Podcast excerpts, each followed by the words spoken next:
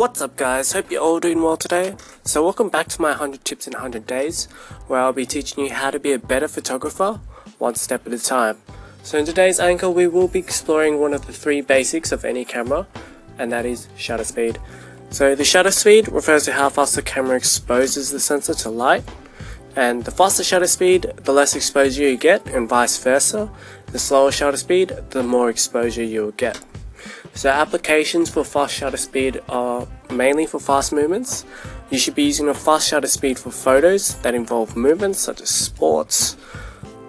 This pretty much allows you to freeze action without any motion blur and it gives you that nice sharp image whereas if you were to use a slower shutter speed you get a little bit of motion blur making your photo look a bit blurry. So for slow shutter speed a great application for it is for landscapes by the ocean and using a slow shutter speed on the waves it gives it smooths out the water giving it a cool ghostly appearance. Um, it's really popular amongst landscape photographers.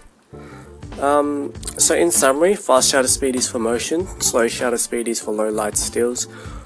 Um, and that's it for today's tips. Uh, day one complete I'll see you guys all tomorrow for day two. Hope you have a great day today. And any questions or suggestions, hit me up and I'll see you in tomorrow for another great episode. See ya.